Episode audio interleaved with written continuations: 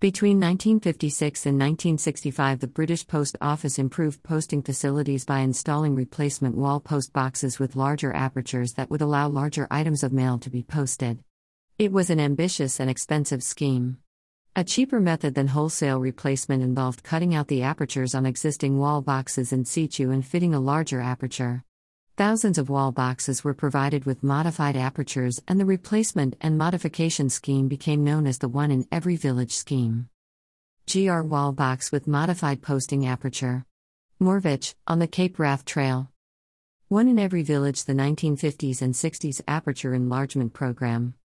Bright red painted post boxes are a feature of both town and countryside in the UK, and this familiar street furniture has a wide variety of types, ages, styles, and features for those who choose to take notice. Hiking in the UK, you are frequently passing through small villages, and there is often a particular form of post box that you have almost certainly not noticed. It is a modification carried out on one thousands of wall boxes to meet the demands of a dissatisfied public, yet was also discharged with care. What's more, it was one man who completed almost all of the work in England, Wales, Scotland, and Northern Ireland. In mid 20th century UK, a wide range of envelope sizes were in use. The British Standards Institution prescribed 47 sizes of envelope as being of standard size, while the British Post Office, PO, itself had 97 types of envelope in use. Many envelopes were much larger than those previously favoured when the Victorians were posting letters when post boxes were first installed from 1852. The PO frequently received inquiries from the public asking why the size of posting apertures in letter boxes could not be increased to allow larger envelopes to be more easily posted. GR lamp box, installed in a wall here. Its small size means that the posting aperture cannot be enlarged. Ightham Mote, on the London Countryway. The general reply from postal officials in 1955 was that while many post boxes in service remained totally adequate to the task, all new boxes came with a modern standard aperture of 8 inches by 1 and 3 quarters inch. It was believed that this was the maximum practical size as it not only reduced the risk of theft from post boxes but also discouraged the posting of overlarge packets. This demonstrates a different set of values and beliefs from today as the standard aperture width on new post boxes is now 10 inches. Also pointed out at the time was that the wholesale replacement of all old type post boxes would be impossible due to the cost involved. It was also suggested that any exercise in enlarging existing post box apertures could possibly weaken the structure of boxes. An excuse subsequently abandoned. DR wall box with standard unaltered narrow posting aperture. Cawsand, on the southwest coast path. Pillar boxes are expensive and suited to large volumes of mail being posted. Cheaper wall and lamp boxes were used where footfall was smaller, such as villages. The PO commissioned a report on how many small aperture post boxes there were in existence. The results of the survey were regarded with dismay while almost all pillar boxes met the minimum standard. There were also 17,000 Type C wall boxes, with apertures of 6 and 1 quarter inches by 1 and 1 8 inch, and 12,500 pre 1,940 type lamp boxes, with apertures of 5.5 inches by 1 inch. The cost of replacing these was put at £500,000 greater than the problem to be so large that the only practical solution seems to be one of selection. We have accordingly now asked the regions to advise on what proportion of the total of boxes with small apertures would need replacement in accordance with the standard we have tentatively evolved.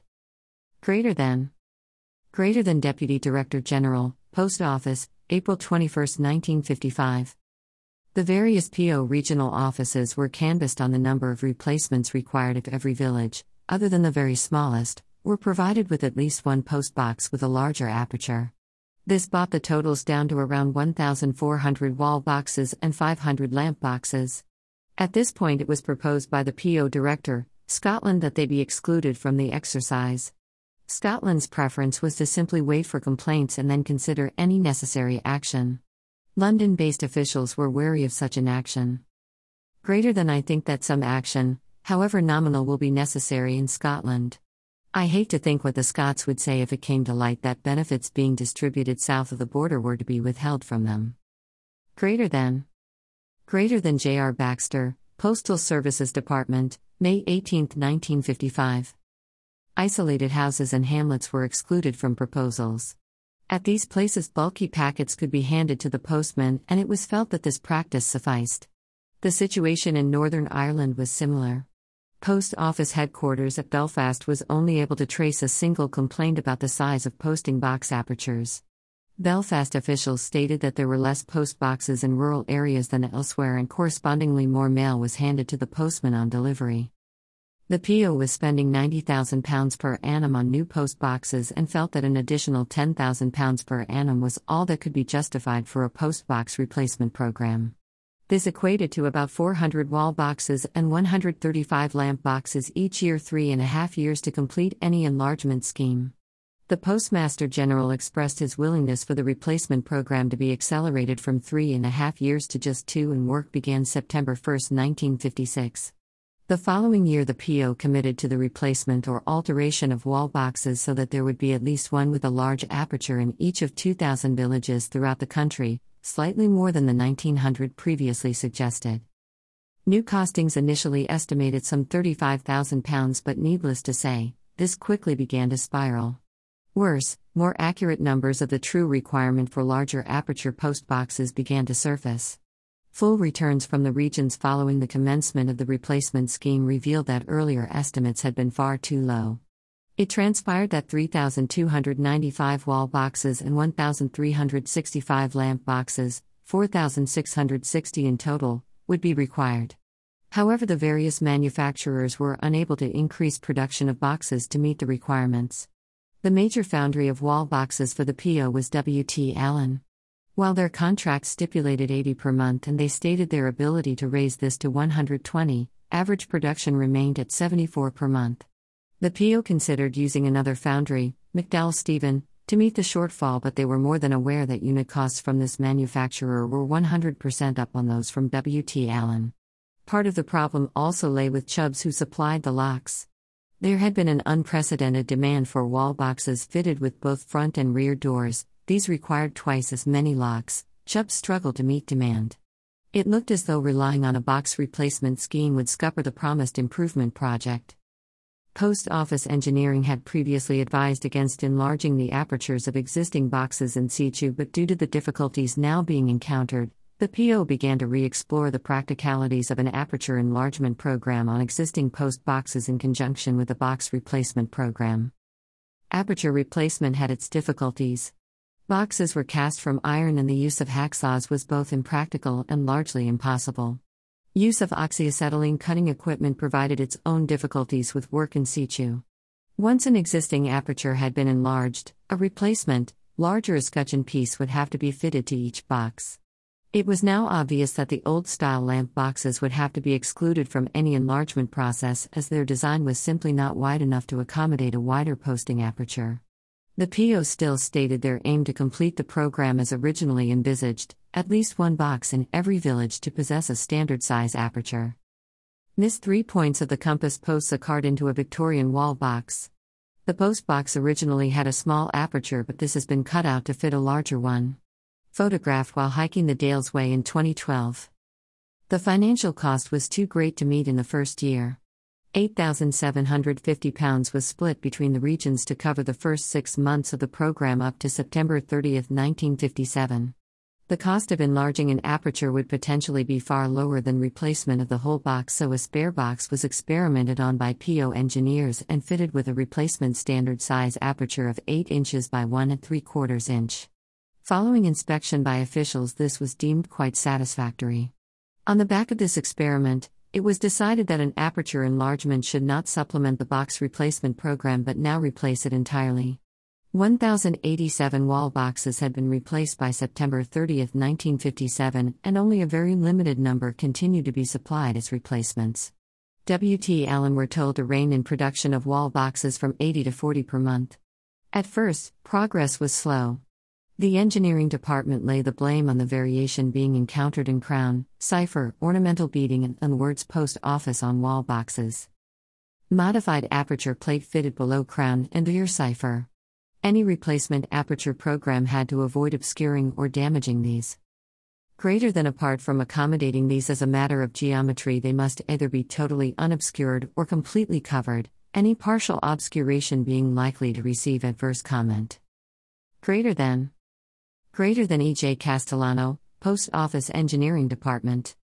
PO Engineering, Power Branch produced drawings for 640 mouthpieces to be used for enlarging the apertures on size C wall letterboxes. The method used for replacing the apertures was agreed between PO Engineering and HUM Inspector of Factories, and authorization for the work was given in December 1958, though this was then subcontracted. Victorian wall box with modified aperture, Worcester. Side view of replacement aperture plate on Victorian wall box, Worcester. It was expected that work on each box would take some two and a half hours.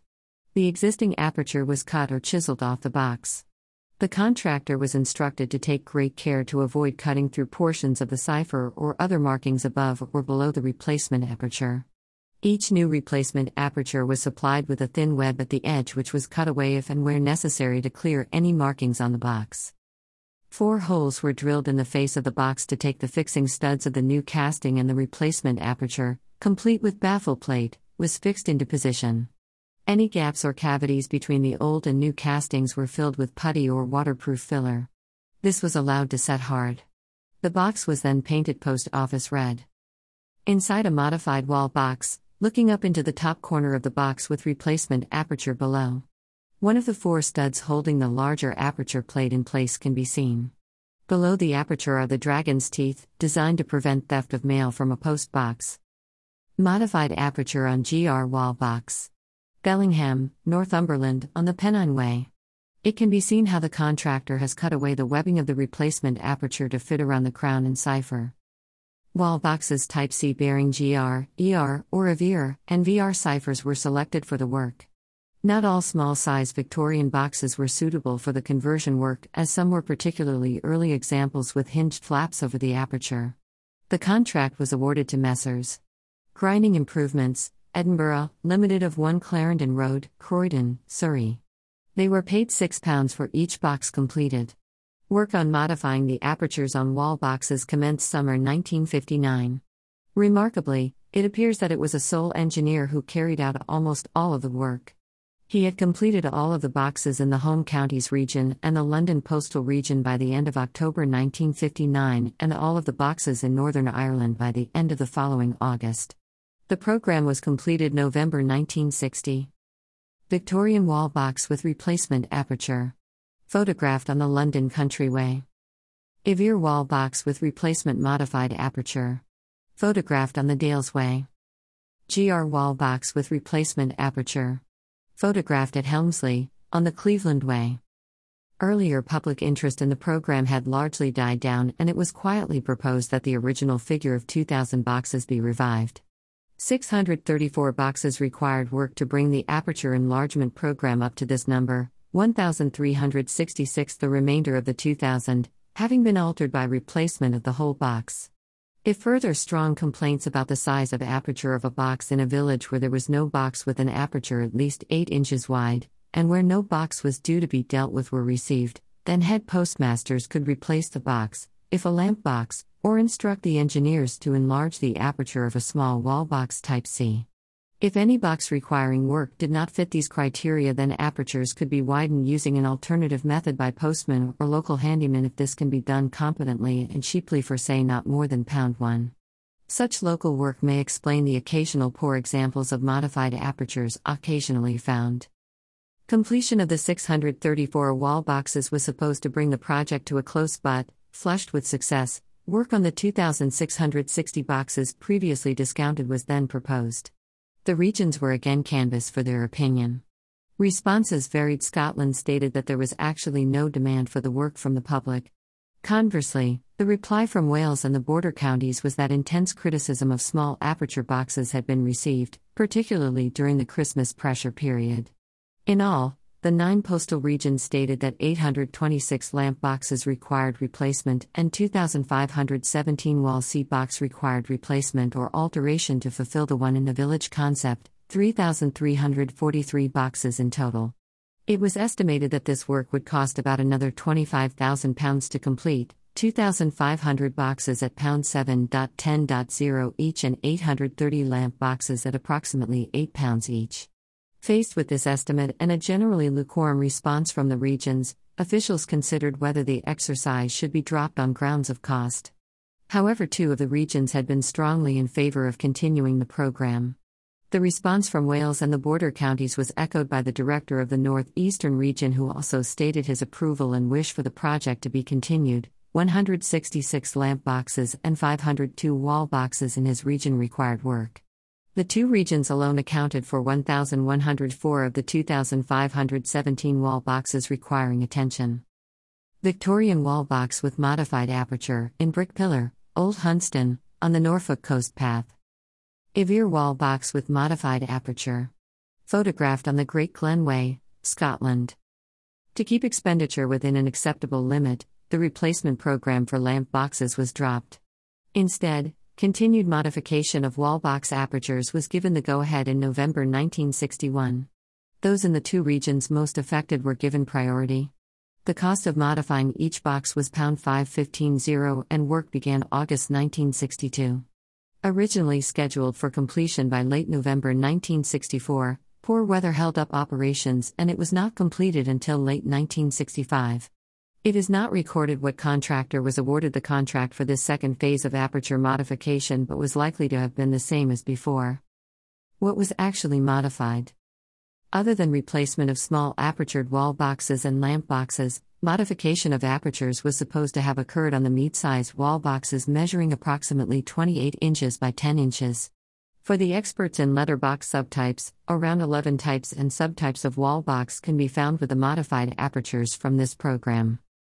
The official files record 634 wall boxes were completed as part of a dedicated, Phase 1, program by late 1960 with another 2,517 altered soon after, Phase 2. Trials were also conducted on at least seven boxes, it is likely that these were pressed into service complete with modified apertures. This accounts for 3,158 wall boxes with modified apertures, so it is very easy to unexpectedly stumble across one while hiking in the UK. In addition, there would have been the occasional alterations carried out on a local order basis. Beside this enlargement program ran the continued, though declining, box replacement scheme until the manufacture of wall boxes ceased completely in 1980. It can be satisfying to identify a post box with a modified aperture from the 1950s 60s enlargement program. Many surviving examples remain, and the work carried out is mostly holding up well over the years. Once aware of what to look for, these modified wall boxes are easy to spot. When you next encounter one, take a few minutes to study the alteration and decide for yourself if the work was sympathetic, aesthetically pleasing, or possibly more to the point, actually necessary. This is part of an occasional series where I have looked at street furniture to be seen while hiking and traveling in the United Kingdom. Other blogs have been Post Boxes on the London Loop, Part 1, Part 2, Peddars Way and Norfolk Coast Path. Sustrans Millennium Mileposts. Telephone kiosks. Village and town signs. Victorian wall box with replacement aperture and rather too many coats of paint. Friston, East Sussex.